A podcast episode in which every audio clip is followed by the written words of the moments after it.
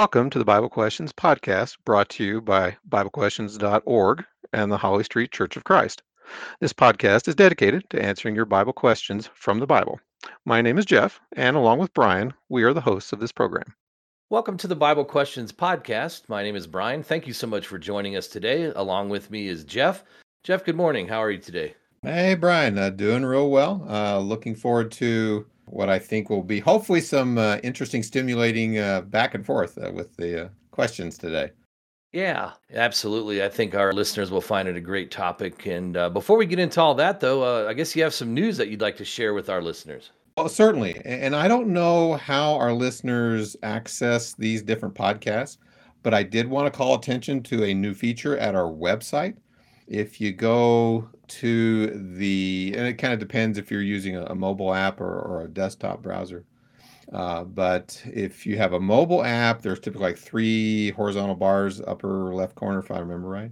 If you find the podcast page through that way, or if you're on a browser, desktop browser, there's a more button at the upper right corner of the homepage that will also allow you to get to the podcast page. That particular page kind of instructs people on the various ways they can get to the podcasts. It also includes a podcast player with about the most recent, you know, half a dozen or so. But the new feature is very, very recently, we uh, on that very same page, a topical index. So right now with more than one hundred plus podcasts, we thought it would be useful for our listeners to be able to come onto this podcast page at our website and look up different topics. Like we have podcasts that are related to Bible study, related to Calvinism, Christian living, divorce, et cetera. So we've kind of arranged them in uh, in topics. So now you don't necessarily have to go searching. You can come onto this page, see a topic of interest, and all the related podcasts are already under that topic. So hopefully our listeners will find that uh, feature uh, useful in the future. Yeah, I appreciate all the work you put into that, Jeff. I do agree that it's nice if somebody, you know, maybe they just recently started listening to the podcast and they want to know, hey, what, what's been covered in the past? No doubt if you're using a podcast app, you know, you can go and look and see what the actual topics are. But I like the way this is organized because to your point, if somebody is interested, for instance, in Christian living, they can see all the podcasts that we recorded that have some element of or were dedicated to Christian living, for instance. Right. The other thing that that topical index does is it also points to the written articles. In essence, we have kind of two areas on the website uh, that are topically related. There's the topical index for the podcasts, but there's also links back over to our articles and previously answered questions, et cetera, that are also organized by topics. So if you want, you know, audio, you've got it. If you want to link over and come to the written stuff, you got that now too. So it's sort of a, you know, interrelated, which hopefully again, that part will be of also benefit to our, to our listeners. Yeah, absolutely. All right. So what are we going to be talking about today? Today, we are going to be looking at some recently submitted Bible questions. So as our listeners know, especially if you've been listening for a little while, you know, a few times a year, we like to just take a look at or give you some insight into Bible questions that are submitted literally daily at bible questions dot org. And so, you know, we just kind of took a, a random sample of questions that we think you might find interesting. Uh, or even questions that kind of help you to understand the variety of questions that people ask on a host of different topics. And so as we go through these, we will often point you to additional reference material on the site, like we were just talking about. And of course, scriptures, right? So sometimes we'll say, hey, you know, take a look at these additional passages. So it would encourage you to take some notes and to look at that additional material, because we're just going to, once again, answer the questions as they've been submitted and then point you to some additional material. So Jeff, anything you want to add before we dive in? Yeah, Brian, I find it interesting when we were trying to characterize the previous podcast under different topics, that uh, the one area that we had a lot of entries on was what we're doing today. Now, you might call them frequently asked questions, you might call them popular questions, et cetera. But again, if you go to that topical index, Uh, we settled, at least for the time being, under the term frequently asked questions. And we've got, you know, at this point, almost uh, almost twenty podcasts a- across the, you know, three years we've been doing this and the one hundred podcasts that we've generated. So if people really like to see a variety of all different kinds of things, you know, that'd be an excellent resource. So given that, Brian, let's just get into it. Yeah, sounds good. So once again, just for our listeners, these would be questions that have been submitted recently. And the first one, Jeff, comes to you from Caitlin. And she says, would it be possible for a true saved Christian to also be a practicing homosexual? Because the Holy Spirit has not shown them that homosexuality is a sin? Is this situation possible? Yeah. And you know, Brian, this question is like a lot of the questions we get to the website. You know, uh, there's a lot of elements or a lot of aspects or different perspectives or dimensions to the question. So you have to kind of approach it and sort of, you know, begin to, to pull the pieces apart and sort of address each one, which is which is what I'll do with this one as well. So first of all, we have to acknowledge, and hopefully our, our listeners, if they're familiar with the Bible, uh, would agree that, you know, according to the scriptures, on a very base level, that the practice of homosexuality is indeed a sin. Romans chapter one, verses twenty-four through twenty-eight, as, as one verse of others, describes this kind of behavior as uncleanness, uh, dishonoring their bodies, vile passions against nature, shameful, error, debased mind, not fitting. And all those come from the uh, New King James Version. So, you know, is the practice a sin? Yes. Okay. So now that we've got that out of the way, we kind of go to the next level. It says, can a Christian continue to sin and be saved?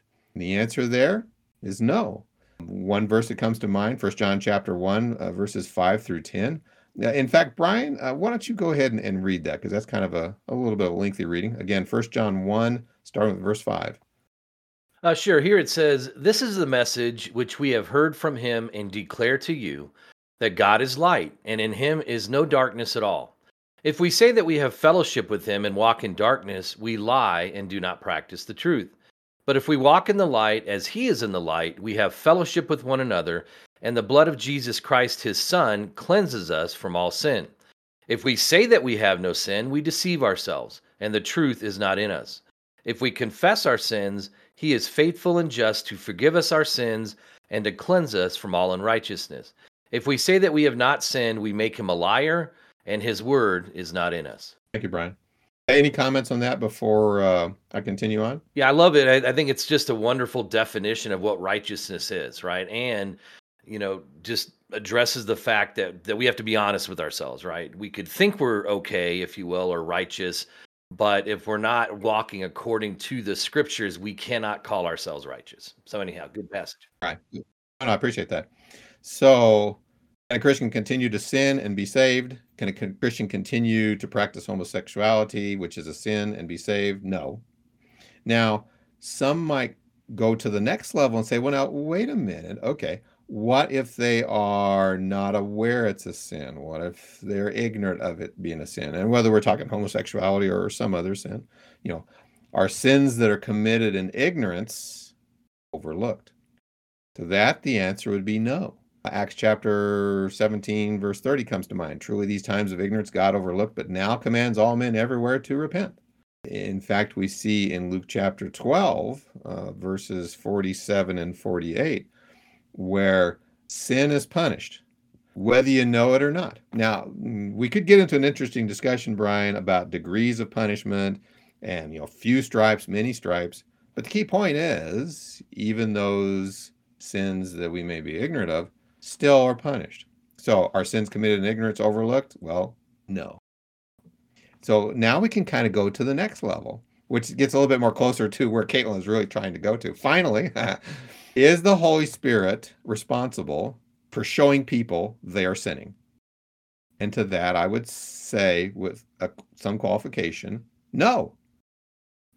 Because if you look through the verses in the New Testament, for example, the emphasis is not on the Holy Spirit somehow miraculously communicating to you via a dream or a vision or a voice in your head or somewhat humorously, we might today say, by sending you a text on your phone or an email, et cetera. No, no, the emphasis is, first of all, on him having done that to some degree to, or through, I should say, the apostles and the prophets, which they in turn wrote down, which we now have in the New Testament. And then in turn, our responsibility is to read and study and become familiar with what has already been written, revealed by the Spirit. For example, uh, Second Timothy chapter two, verse fifteen says, "Be diligent to present yourself approved to God, a worker who does not need to be ashamed, rightly dividing," uh, other translations may say rightly handling, "the word of truth." Continuing on into the next chapter of Second Timothy, uh, chapter three, verse sixteen, "All scripture is given by inspiration of God and is profitable for doctrine, for reproof, for correction, for instruction in righteousness." So the the burden, if you will, is not on the Holy Spirit to, quote unquote, show us something is a sin directly. The Holy Spirit has already showed us something is a sin, at least made that information, that knowledge available through the scriptures. So he's done his part. Now it's up to us to do the research, the study, uh, et cetera. Brian, any uh, thoughts before I point folks back to our website for uh, different topics? Yeah, you know, in, in civil society, if you violate a law that you are not aware of, um, you're going to still be charged or ticketed. So I was thinking of like, you know, speeding, running a red light. If you're pulled over by, let's say, a police officer and you say, well, I, I didn't know the speed limit was forty, or, you know, I didn't realize you can't run a red light. That's not going to work, right? The civil government expects you to be aware of the laws and to follow them, and, and God as well, right? And uh, so anyhow, appreciate those points. Right. Well, and the other thing I just might throw there is it's not just on us to read and study the Bible. I mean, that that's important, no doubt. But the uh, the role, if you will, of being shown that something is a sin can also be like these podcasts, for instance, and the things we talk about. Or it can be when the preacher is preaching on these different subjects. Or if it's uh, another concerned Christian, again, out of concern for your soul, comes to you and says, hey, did you realize that what you're doing is not according to the scriptures? So, you know, the whole, if you want to view that as like the Holy Spirit kind of working through people, you know, who have learned uh, what he has to say, um, you know, th- there's that aspect as well. I might add. You know, uh, you know, it's to maybe round out the discussion. No, I agree. In fact, we, we have another question we're going to talk about in a little while, where one other thing to think about is that if we are truly interested in the truth that uh, God and the, through the Holy Spirit and just through, like you said, people, right, will enable us to hear the truth. And we see many examples of that. So anyhow, we'll, we'll have more to say about that in a little while. Okay. And what uh, I'll do here, which we'll also do at the very end of the podcast, is point people back to the website and relevant topics. At least in this area, some relevant topics might be A, for apostasy, and basically a fancy term for the fact that Christians can fall away and be lost. Certainly I for ignorance, R for repentance, uh, H for Holy Spirit and how he, his, his role and how he works. Um, and of course, uh, H for homosexuality. So uh, a number of topics. Brian, any other thoughts before we go to the next question? Uh, nope, let's dive right in. All righty. So Nancy writes in and she says, I was reading about Jesus and the blind man. When Jesus was asked if the man was born blind because of his past sins, Jesus said no. But then it said Jesus did not object to the idea of reincarnation, which means he believed in reincarnation. Is this true? Did Jesus believe in reincarnation?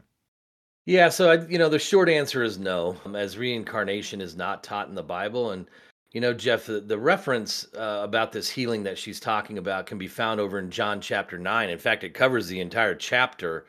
And it's interesting, you know, she's really referencing verses one through three. And I actually looked at those verses in like six different translations, just trying to figure out how did Nancy come to the conclusion that Jesus did not, quote unquote, object to the idea of reincarnation. Yeah, I was worrying about that because I'm thinking, I I mean, I'd have to look up John, but off the top of my head, I cannot think of any any phrase or word or concept in there that would even you to think that, unless somehow he sinned in a previous life and then was born blind into the next life? Might, maybe? I don't know. That's that's kind of a stretch in my mind. Yeah, and, I, and maybe it's, you know, that verse three. And in fact, I'll, I'll just read verses one through three. This comes from the New King James Version, where it says, "Now as Jesus passed by, he saw a man who was blind from birth. And his disciples asked him, saying, 'Rabbi, who sinned, this man or his parents, that he was born blind?'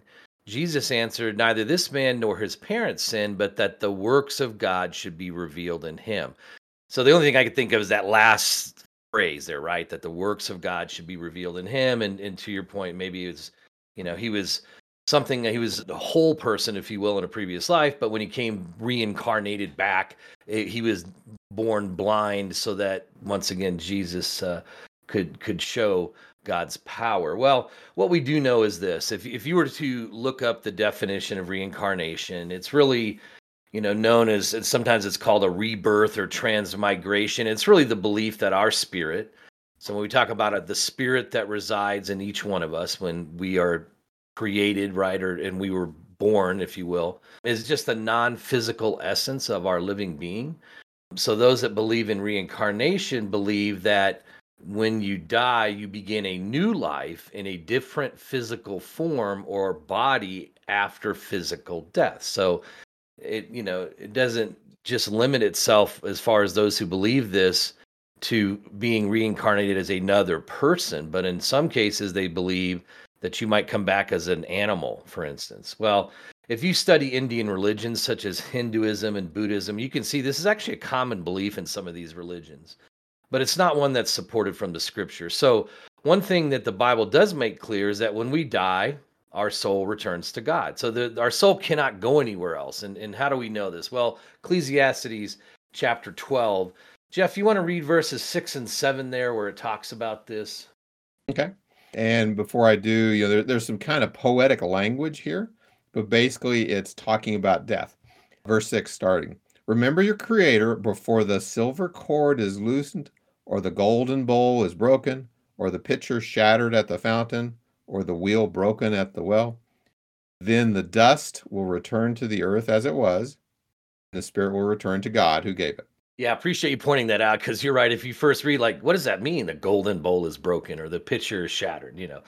Yeah, life is over, right? And so uh, the key there, as you pointed out, or you read, that, you know, the dust returns to the earth, right? Our bones literally will become dust, and our spirit returns to God. So that really clearly says that we, our spirit will not go into others, but our spirit does still live on. So if you look over in Luke chapter sixteen, and I'll encourage our listeners just to write down verses nineteen through thirty-one as something that you might want to read, Luke sixteen, nineteen through thirty-one.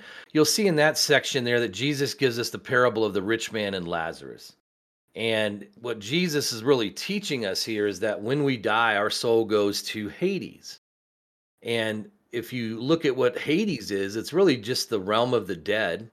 And, you know, it certainly appears from what we read here and other passages that we all will go there when we die, unless the Lord returns before we die. So it's like a holding place until judgment.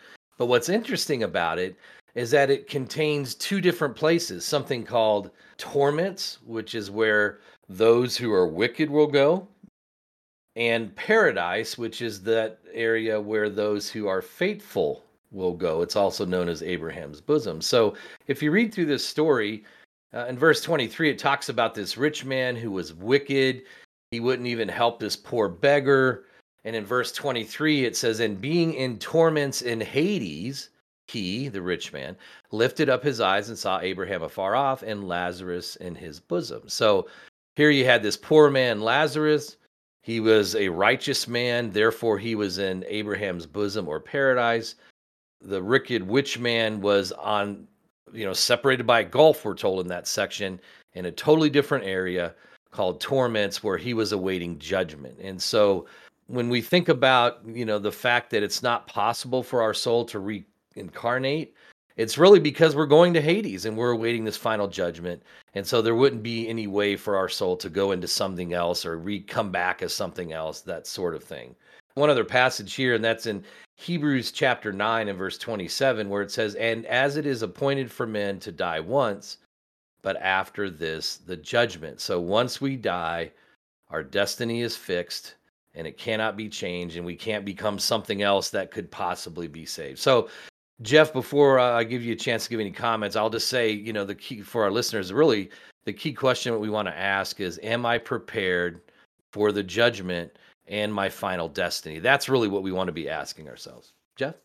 Yeah, and, a, and a good question. Yeah, that's one of the things that tends to separate, if you will, what what you might call uh, uh, some of the Far Eastern religions, as you mentioned, Hinduism and Buddhism, and sort of this endless cycle of birth, life, death, birth, life, death, birth, life, death, et cetera, th- through multiple uh, cycles, if you will, as people, you know, try to advance more toward perfection, uh, highest perfect enlightenment, you know, the state of attaining that person who, whose name that the Buddhist religion bears, you know, Buddha, uh, was able to obtain.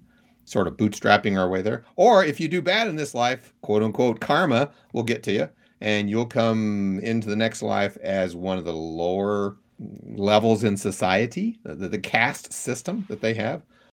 Or if you're really bad in this life, yeah, you might come back as an animal that, you know, gets eaten, you know, maybe as an animal has some opportunity to do good, I guess, maybe, and maybe advance further back up the ladder, or you get eaten, or anyway, ongoing cycles, very, very different than what we might call, uh, you know, Judeo-Christian concepts, you know, Judaism, Christianity, and even Islam, where they say, basically, this is the life that you've got, so you better make the most of it.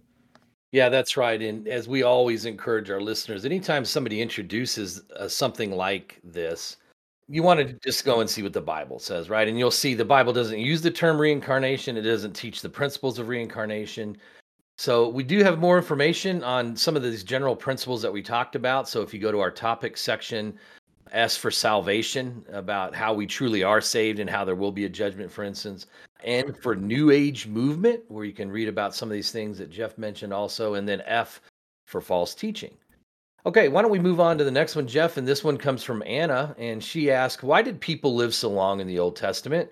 What caused the shortening of our years? Yeah, and that's, you know, I find that question, you know, kind of fascinating, because it sort of ties into the creation that God originally did. And looking around, I think chapter one, he says everything was good. It ties in to some degree the fall of man, sin in the garden. Certainly ties together the global flood, Genesis, you know, six, seven, eight, nine, et cetera. So it's it's a very fascinating question. Unfortunately, the Bible doesn't really give us an answer uh, you know, explicitly. Now, it, it certainly does say, as as is obvious, that uh, the ancient people lived much longer, you know, almost ten x uh, to what we live today. You know, Adam, according to Genesis five, nine hundred thirty years.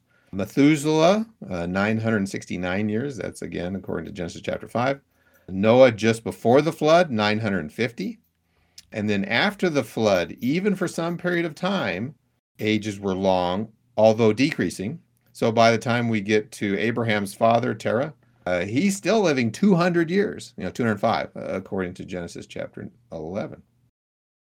Now, if you kind of, you know, look through the scriptures, there's nothing really in the scriptures that would suggest the years were different lengths. Certainly doesn't suggest people's ages were calculated differently. So, you know, we got this interesting fact, but what do you do with it? You know, from roughly a thousand, living for a thousand years, down to living for maybe a hundred. I think Abraham, Abraham, if I remember right, was roughly, you know, I think he lived longer than one hundred, but even in the eight, in his eighties, you know, he was viewed as, you know, at least from a reproductive sense, uh, very, you know, aged, if you will. So where, you know, where do you go with that? If the Bible doesn't give, give us a clear answer, you know, the best we can say is we don't know. Now, it does lead for some interesting um, hints, if you will, in the scriptures that make you wonder. For instance, you know, if God created man and his initial ecosystem environment, in a way that was quote unquote very good, as I mentioned, Genesis one. It would certainly be reasonable to assume from a medical perspective, scientific perspective, genetic perspective, et cetera, that with an ideal climate, abundant healthy food, you know, certainly no harmful genetic mutations early on, that early man could, would live longer than he now does. And certainly with the massive disruption of the planetary ecosystem through the Great Flood and the churning up of all kinds of sediment, which may or may not contain, you know, some degree of radioactivity, or who knows what happened with the atmosphere, which might allow more harmful, you know, solar radiation, cosmic radiation, whatever, increasing uh, mutations through D N A, whatever. And of course, none of this is in the Bible, but it certainly from a scientific perspective would be plausible that there would be any number of adverse changes that could serve to start cutting back people's lifespans. Again, bottom line, we don't know, but it certainly would be consistent with the hints we do have in Scripture. Ryan, any thoughts there before I point people back to the website? Yeah, you know, some scholars kind of speculate that one of the other reasons that people had longer lives was to, you know, where God wanted man to populate the earth and therefore allowed him to live longer for a period of time. But as you said, we don't really know, do we? We can guess. It is kind of interesting to think about some of those things, and I appreciate the points you made about, you know, this world and what it was like back then compared to now. But yeah, this kind of falls under Deuteronomy twenty-nine twenty-nine, right? Where the secret things belong to God, and those things that he revealed, he revealed to us. So exactly. And as I hinted at before, go back to our website, look under the topics menu item, F for flood, uh, to describe what in my mind, as I said, you know, a global catastrophe, which could totally upset the ecosystem. Uh, which some people obviously deny, uh, evolutionists would deny, or they might say was a local flood. But yeah, that's not the way the Bible describes it. Uh, as well as M for Methuselah, which is a little bit more to uh, our point on this particular question. All right, Brian, looks like you get the next one from Emma. And she writes in, which I think is an interesting question. Why, and again, none of those why questions, why after all the work John the Baptist did for the glory of God, why did the daughter of the king need his head? Yeah, we get lots of why questions, don't we? Yeah, we do. And sometimes we don't know, but sometimes we do. Right. And, you know, it's interesting that we wonder, like, how could somebody want to take off somebody else's head? But well, let's look at Mark chapter six so far. Listeners, if you have your Bible handy, turn over to Mark chapter six. We're going to just reference some verses that talk about this incident over in uh, verses seventeen through twenty-nine. So, you know, when we look at Mark chapter six, what we see in verse seventeen is that Herod was, who was the leader at that time, uh, was in an unlawful marriage. And it was called unlawful because he was married to Herodias, who was his brother Philip's wife. And in verse eighteen, it tells us that John told Herod, it is not lawful for you to have your brother's wife. And we know the Bible makes it very clear, right, that it would be adultery to have relations or even to take a wife that belongs to somebody else. So John was simply stating the truth on the matter. But, you know, Herodias, when she heard what John told Herod, was very angry and did not like what John was saying. Obviously, she wanted to be in that relationship. Well, if you go on in verses nineteen through twenty, it tells us that Herodias held it against him, as in John, and wanted to kill him. But she could not because Herod feared John, knowing that he was a just and holy man, and he protected him, we're told, which is interesting. Well, if you continue on, what you'll find out that, you know, later on in the chapter, Herodias' daughter danced for Herod and his friends. And they were all pleased, we're told. In fact, Herod was so pleased that he said, you know, ask me whatever you want, and I will give it to you. And, you know, you see in verse twenty-three, he says, even up to half my kingdom. So apparently he was pretty pleased with the way she was dancing. Well, she didn't know what to ask for. So she went out and, and said to her mother, what shall I ask? And she said, the head of John the Baptist. And so, you know, verse twenty-six, I think, is revealing, where it tells us that the king was exceedingly sorry, But because he made this oath, and because of those who sat with him who would hold him accountable for what he said he would do, he did not want to refuse her. And so then we see that Herod sent an executioner, chopped off John's head, and put it on a platter, and the daughter then gave it to her mother. So, so very, very sad. And, you know, it's interesting how if you look back in verse twenty, it talks about that he not only was that Herod feared John because he knew he was a just and holy man, but that when he heard him, it says he did many things and heard him gladly. So here's Herod, who gladly heard John.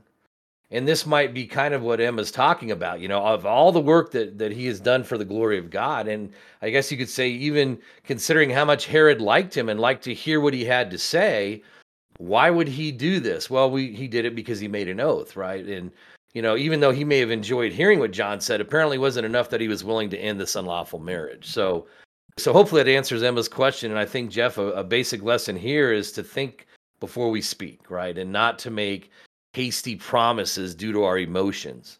And, and that's a good point. In fact, while you were talking, I was trying to think of various links to our website. I came up with a few. Uh, of course, J for John the Baptist, you know, to get some historical background. R for revenge, which is what Herodias, oh. you know, spot. S for suffering. Uh, and, you know, just because you do a lot for God, you know, sometimes that can, you know, if you speak out against sin, et cetera. Hate speech, we might call that today. You can be persecuted. You can suffer trials. You can suffer. Uh, the other thing I m- might mention is T for tongue, as in Herod saying something he shouldn't, harsh, or not harsh, but uh, ill-advised vows, et cetera. So, and, and, you know, there's a lesson we can learn there as well. As you mentioned, you know, be careful what you say. Be careful what you promise. Yeah, to that point, uh, also O for oaths, right? So yes, the Bible does have a lot of teaching about how we should t- not take oaths and be careful about that. So yeah, plenty of material. Appreciate you bringing those up. Okay, so consider a, a question from Patrick next. And he asked, is it a scriptural sin to not attend all church assemblies? I attend on Sunday. I find this is scriptural, Acts twenty, verse seven, et cetera, he says. But I do not on Wednesday Bible study nights, et cetera. Do I sin if I do not attend other assemblies on other weekdays scheduled by the local congregation? Sundays are the only times I assemble with the saints to worship. Thanks for any scripture you could give to validate, verify it being a sin not to attend church service on Wednesday night. So, Jeff, before you answer, I'll just say, you know, for those that have been Christians, especially in the United States, and, uh, you know, certainly other countries might handle this differently, you know, there's become kind of a trend. I mean, for years and years and years, ever since I was a kid, most churches of Christ met twice on Sunday and once on Wednesday night. And that's what he's kind of referencing here. But there's been this trend over the last several years where many congregations, for a variety of reasons, they only meet now on Sunday or maybe, you know, Sunday and Wednesday. But beyond that, you know, there are some people that have questioned, right? And I guess that's not new, right? People question things all the time about, well, do I really need to attend every service? What does the Bible say about that? So anyhow, kind of a loaded question, Jeff, in that regard, right? Well, it is. And hold that thought about, quote unquote, do I really need to? Because I'll, I'll talk about that as we get further into it. But I think something we need to, I guess, approach this uh, is in, in a matter of uh, degrees, so to speak. So let's first of all, for, for the listeners in our audience who might even say, well, why do I even need to worship? You know, why do I need to come together? Why do I need to even attend at all? So let's just kind of establish that baseline. First, recognize that God does indeed require faithful Christians to get together with fellow Christians on a regular basis for public worship. There are certain commands, as we'll see in a few moments, that can only be done in a group setting where you have fellowship with fellow Christians. Now, some people may want to claim that, well, I have a personal relationship with Jesus and I don't need religion. You know, I don't, quote unquote, go to church. But the problem with that is, as you look through the New Testament, there were assemblies, uh, New Testament times. These assemblies seem to be regular on the first day of the week, first day of every week, Sundays, uh, Acts twenty, verse seven, First Corinthians, verse eleven, especially if you couple that contextually with what's said further on over in chapter sixteen, when they came together on the first day of the week. So there were regular assemblies where Christians came together to worship God together and do acts of worship together that can only be done together, like singing one to another, as an example, in terms of, you know, giving into the local treasury, local local um, uh, congregation's treasury, and, you know, some other things, you know, encouraging one another, et cetera, that can only be done in a group setting. So you, you can't be an isolated Christian, sitting by yourself, off in your cabin, disconnected from the grid, so to speak. So first of all, assembling is required. And as we've seen here, Acts twenty-seven, First Corinthians eleven, first day of the week. Okay. Now, admittedly, Brian, there's nothing in the Bible that says, and thou shalt meet on Wednesdays. There's nothing in the Bible that says, thou shalt meet twice on Sundays. Okay. But we do see, sort of taking this to the next level, that the early church did meet somewhat frequently. You know, for starters, Acts two, verse forty-three, uh, at least within that context, they were like meeting every day. Okay. Now, there's no details, you know, beyond that uh, particular, you know, passage. You know, certainly from a biblical perspective, you know, the frequency of coming together beyond a Sunday assembly worship is indeed somewhat subjective and a matter of judgment.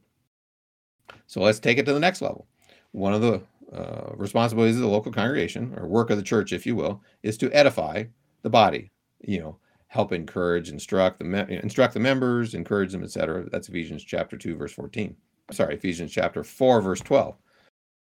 Now, certainly churches need to have some sort of approach to edification that's wholesome, without confusion, First Corinthians fourteen forty. Uh, in order to do this, the elders or leaders of a congregation may establish a certain series of, of gatherings, if you will, that are convenient, you know, above and beyond a single worship on Sunday, convenient for as many as possible. And from that perspective, the elders may decide it's best for the congregation too, as you said, you know, maybe meet twice on Sunday, maybe meet on Wednesday also, or maybe they also want to meet on Tuesdays and Thursdays or whatever. And certainly members, you know, should go along with that, you know, leadership role, be in subjection to the elders, Hebrews chapter thirteen, verses seven and seventeen.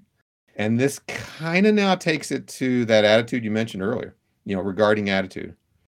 And honestly, this is where my brain kind of starts to short circuit. You know, if if you want to be a faithful Christian, why wouldn't a Christian want to try to meet, want to try to get together, want to try to get the additional spiritual nourishment, the spiritual encouragement, encouraging others above and beyond the once required on Sunday kind of uh, perspective? So, you know, when we start to kind of bottom line it, you know, assembling beyond a Sunday service, to some degree, is a matter of judgment, local congregation. You know, you could make a case that these additional assemblies could, to some degree, fall under Hebrews ten and twenty-five through thirty, and the assembling of yourselves together, whenever those assemblings are. Now, the, the final layer I might put on this is, you know, obviously there has to be some degree of latitude, certainly for circumstances, that legitimately hinder members from attending on this somewhat higher frequency basis. You know, some people have work schedules during the week. You know, some people have, you know, very long distance drives to the building, et cetera. So, you know, some degree of, of latitude. So that would have to, fi- you know, figure in as well.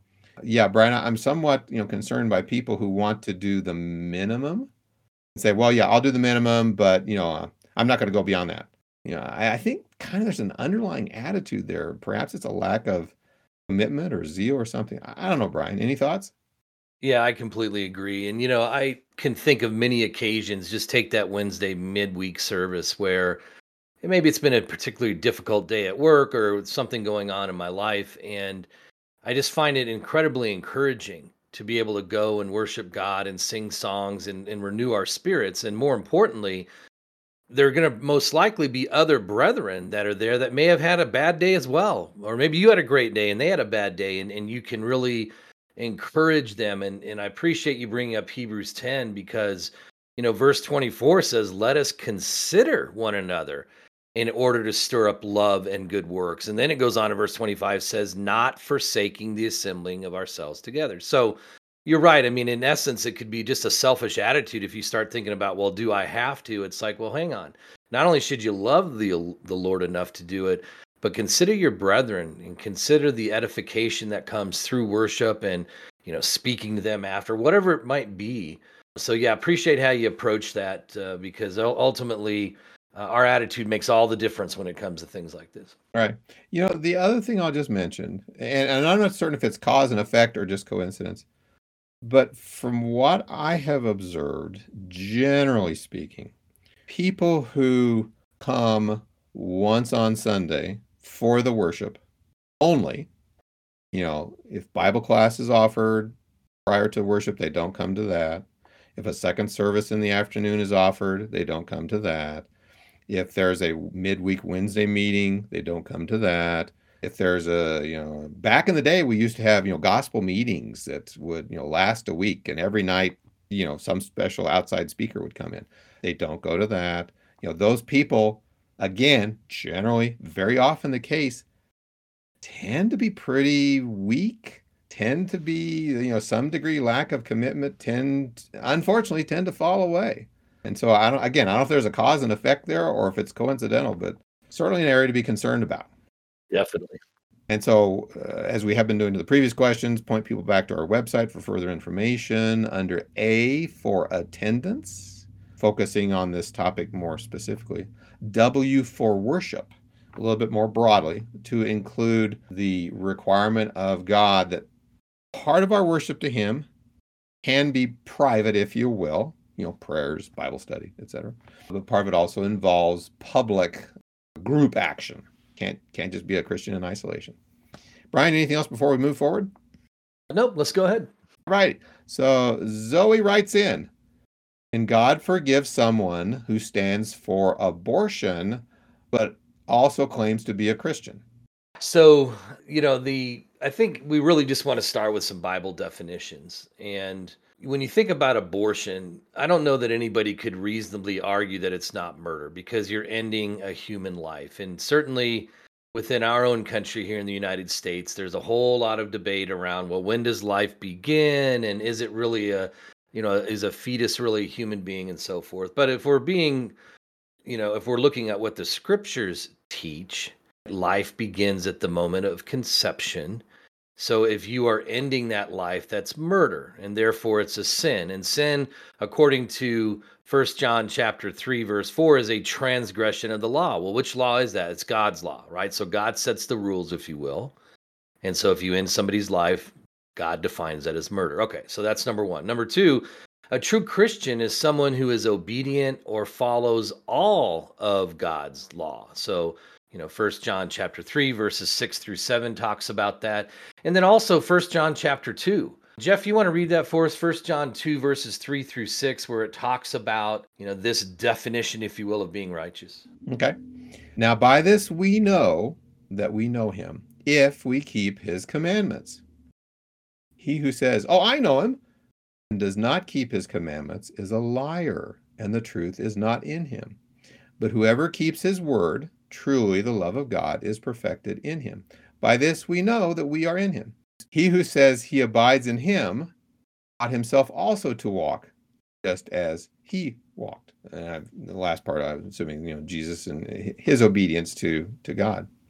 That's right. And so, you know, a true Christian is someone that keeps God's commandments. Now, we cannot say we are a quote-unquote Christian if we either support or practice sin. So, you know, Zoe may just be talking about, I would never get an abortion, she might say, but I, I might condone it, or I might accept someone that practices the sin. Well, if we're a Christian and we either support or once again practice abortion, then we can't say we're a Christian, right? Because we are doing what's contrary or condoning others who are doing what is contrary to God's word. Now, as far as the question where she said, can God forgive someone that stands for abortion? Well, yes. we can be forgiven of any sin, including abortion, if we repent. So this might be a situation where when you were younger or up until you become a Christian, you think that abortion might be okay. Or maybe you say, you know, I don't think it's okay, but I can understand, you know, because a woman should have her own choice, as some like to frame it, that it would be okay for them to make that choice. Well, no. And if you come to that realization and you repent of that attitude or repent of even, you know, practicing or believing in abortion, uh, then you can be forgiven. And Acts two thirty-eight talks about that, right? Repent and let everyone be baptized for the forgiveness of our sins. And so we do that through baptism. If we already, already are a Christian, and maybe once again, we either support abortion or, uh, you know, uh, sympathize with those who believe in it. Well, First John one nine covers that, right? If we come to that realization, we realize that we're wrong. First John one nine says, if we confess our sins, God is just to forgive us of our sins. And so we can be forgiven, but we must cease that sin. We must cease supporting it. And so, uh, Jeff, before I point people back for some additional info, any, any thoughts on that? Well, maybe just one following up, and that is certainly, and again, we have listeners around the planet. I don't know what your culture or your government allows, but certainly here within the United States, uh, abortion is legal, uh, at least up to a certain point in the development of the baby, and I will call it a baby. And so that has... You know, we've seen a cultural shift there within our nation that it used to be illegal. Now it's legal. And some people say, well, okay, well, if it's legal, it must be okay. Well, no. And we've also seen that same cultural shift go into a fair number of religious groups. Not all, of course, but but some will say, yes, you know, some of the more, you know, liberal or open or, um, no, I don't know what the right word is for, for denominations that would say it's okay to, to murder your babies. Uh, but but some do. Uh, and so just because it's legal by the government, just because some religions say it's okay, doesn't change what the scriptures have to say. So we have to keep that in mind as well. Yeah, good point. We really must look at it the right way. And so for some additional material, go to our topics section. You can choose A for abortion, where there's more information there, and O for obedience. All right, so Jeff, the next question uh, we want to consider comes from Guy, and Guy says, it seems that there are many people around the world who will never be exposed to the Word of God. Since many people who were in Jesus' company did not buy in, why would God expect these persons to be converted by an occasional exchange with a Christian? Condemning these people who are basically good seems to be, or seems on the face of it, to be mean-spirited. Interesting. What are your thoughts about it? Well, certainly we get a fair number of questions, you know, submitted to the website in different ways, different tones, if you will. Uh, but in general, it all wraps around uh, ignorance, you know, for those who are ignorant of God's will, didn't have a chance, quote unquote, to obey it, et cetera. So from the get-go, you know, a number of different scriptures come to mind that sort of like build on, build on each other. First of all, there is the, what I might call the exclusiveness of the gospel uh, and its call for obedience. Uh, John chapter eight, verse twenty-four, John fourteen, verse sixteen, Romans one, sixteen through seventeen, you know, the power of the gospel, et cetera. Number two is the importance of spreading that gospel message. Matthew chapter twenty-eight, verses nineteen and twenty, uh, Mark sixteen, fifteen and sixteen. Uh, we've seen already in uh, the answer to a previous question that ignorance is not an excuse. Uh, Acts chapter seventeen, verses thirty and thirty-one. Uh, we've seen uh, promised punishment on those who know not God. Uh, Second Thessalonians chapter one, uh, verses seven through nine.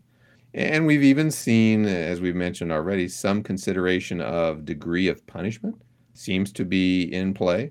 Uh, as part of Luke chapter twelve, verses forty-seven and forty-eight.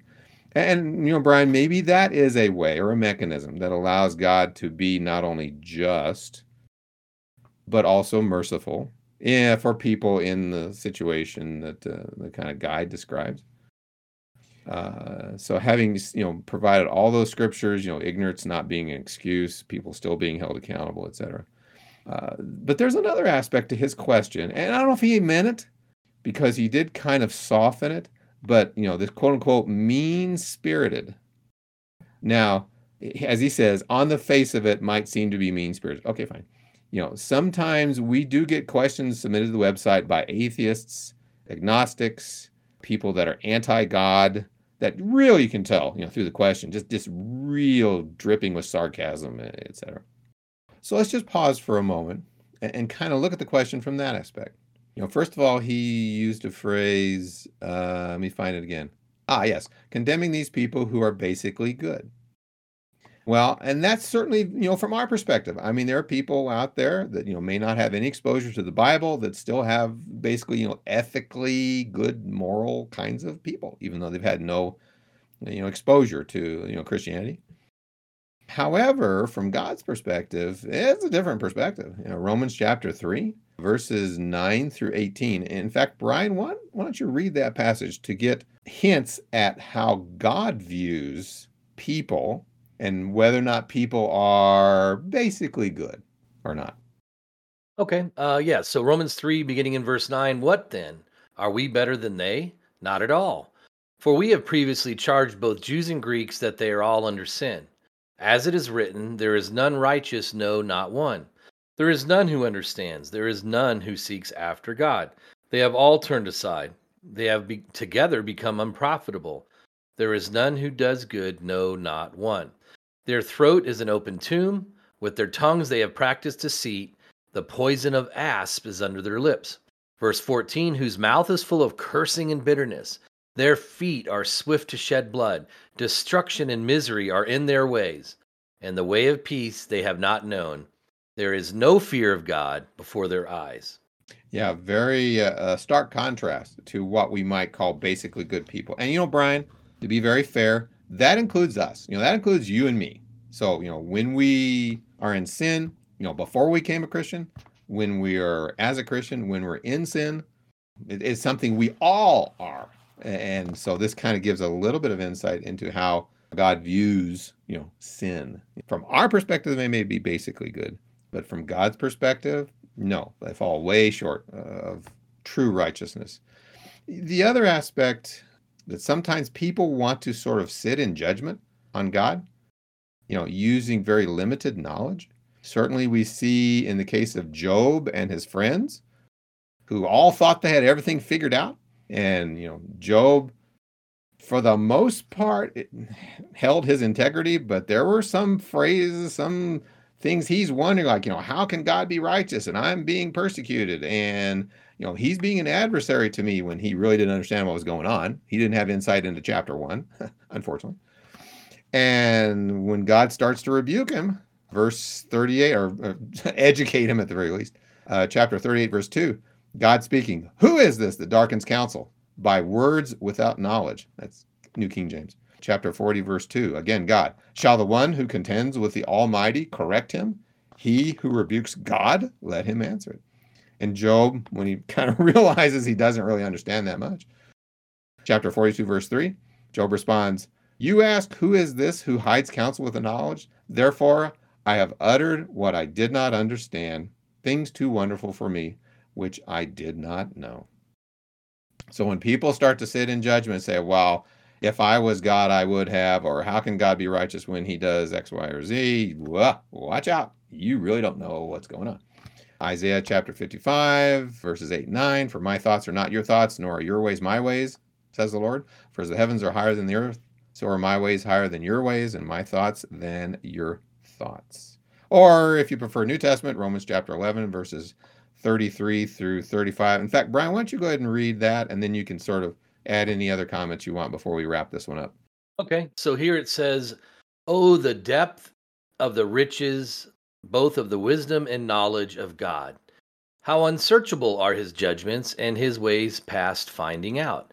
For who has known the mind of the Lord, or who has become his counselor, or who has first given to him, and it shall be repaid to him? Yeah, very good passage. And, you know, I was thinking, Jeff, that it's kind of like we were talking about uh, the question earlier about somebody did not know homosexuality was a sin. You know, there are many examples of God exposing people to the gospel, to the truth, when they were truly seeking to know the truth. I'm thinking, for instance, of the Ethiopian eunuch in Acts chapter eight, Lydia in Acts chapter sixteen. I mean, those are just a couple of examples where you had people who were spiritually minded, who desired to know the truth, and God provided the means by sending people into their life to give them the truth. And, you know, you had referenced earlier Mark chapter sixteen, verses fifteen and sixteen. Well, we also see that in, you know, in that passage in, in verse fifteen, Jesus commanded to go ye into all the world and preach the gospel to the whole creation. So if Jesus gave mankind that command, and in that case, his disciples specifically, I think we can reasonably assume that God gives man the means to do so. And I can think of several examples uh, of people, for instance, a friend in India, you know, that was really desiring to seek the truth. And, you know, God sent information his way through a correspondence course uh, that he took, which then led him to obey the gospel and so forth. So anyhow, I guess what I'm saying is, your point about the power of the gospel, if you truly have a desire to learn the truth, whether you're a homosexual or you're just, you know, in this particular case, wondering about those who may have never heard the truth, well, give God some credit here, right? He works in mysterious ways, and there are many examples of where he brings truth into people's lives that are interested in seeking it. Right. Well, and the other aspect I'll throw in there is, you might try to make it, well, in today's world with the worldwide internet and, you know, global connectivity, ignorance is, is probably hard to come by. But even if you could make a case, you know, someone on some isolated island in the Philippines, whatever, what does that have to do with you? You know, what does it have to do with, you know, our listeners? What does it have to do with, you know, Brian and I? Because we do have access to the truth. We have more than access to the truth. We have the abundance of truth available to us, you know, printed materials, internet-based materials, audio podcasts, uh, et cetera. So uh, at least those who have access to technology, you know, which includes all of us listening here, right here today, uh, you know, you can't claim ignorance. Just put it that way. For further information on that particular topic at our website, certainly it make it, we try to make it easy. I for ignorance. Yeah. Brian, anything else before we go to the next question? Uh, nope, let's go on. All right, so Dang writes in, if fallen man is still able to do good works like kindness, love, and mercy before being saved, like Cornelius and the Good Samaritan, is it possible that he can also make a decision to believe the gospel and accept Christ based on his own volition, reasoning, and free will without any help from God? Yeah, that's an interesting one, because there, there's an undercurrent there that he doesn't quite say in terms of help from God, which makes me wonder, which you'll kind of get into, you know, Calvinism and such. You're right. He talks about fallen man and um, and then reasoning and free will without the help from God. So exactly right. So the answer is yes, most definitely. And you know, when you think about this term of falling, no doubt mankind did fall when Adam and Eve, for that matter, sinned.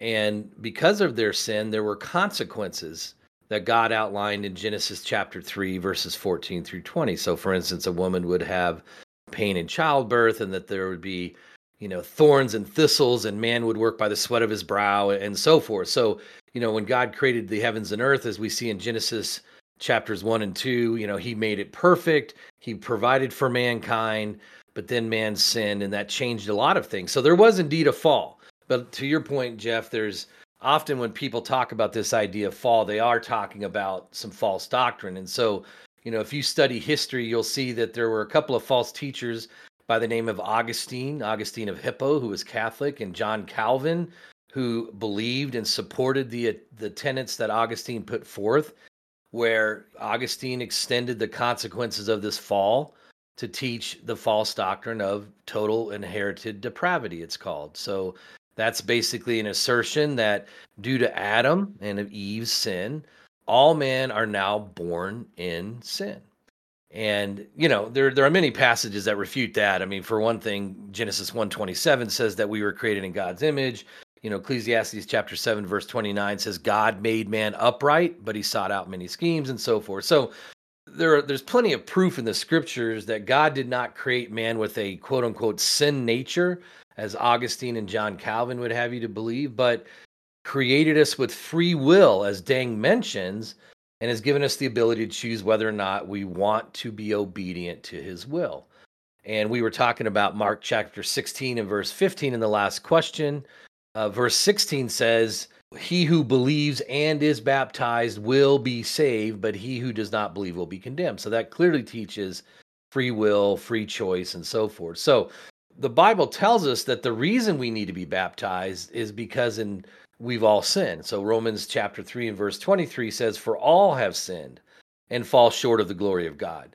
If you then go over to Romans chapter six and verse twenty-three, it tells us that the result of our sin, not Adam's, but our own sin, results in spiritual death. And it says here, for the wages of sin is death, but the gift of God is eternal life in Christ Jesus our Lord. In fact, I would even extend this a little bit further when we were talking about First John earlier, where it defines for us in, in First John three four that sin is a transgression of the law.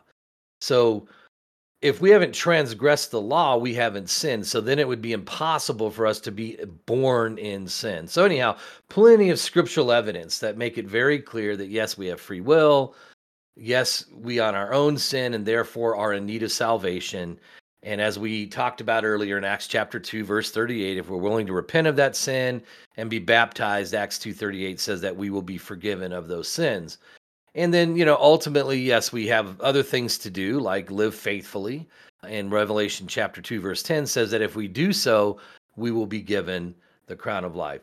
Another quick thought here to wrap this up. You know, God is just, and the Bible also teaches us that he will judge us based on how we live our lives. So I would argue it would be unjust for us to be born in sin, but yet God makes it clear that he will justly judge each one of us based on how we have lived our life, not based on the sin of Adam and Eve. So for instance, Second Corinthians chapter five, verse ten, we must all appear before the judgment seat of Christ, that each one may receive the things done in the body according to what he has done, whether good or bad. So just another example, right? And, you know, Jeff, we did a series, you might remember, on Calvinism, and we were talking about this idea of total inherited sin. Well, it really is a, a set of tenets that make up, or is one of, of several tenets that make up the false doctrine of Calvinism. So for Dang and any others who would just like to read about what Calvinism is, if you go to the topical index and choose the letter C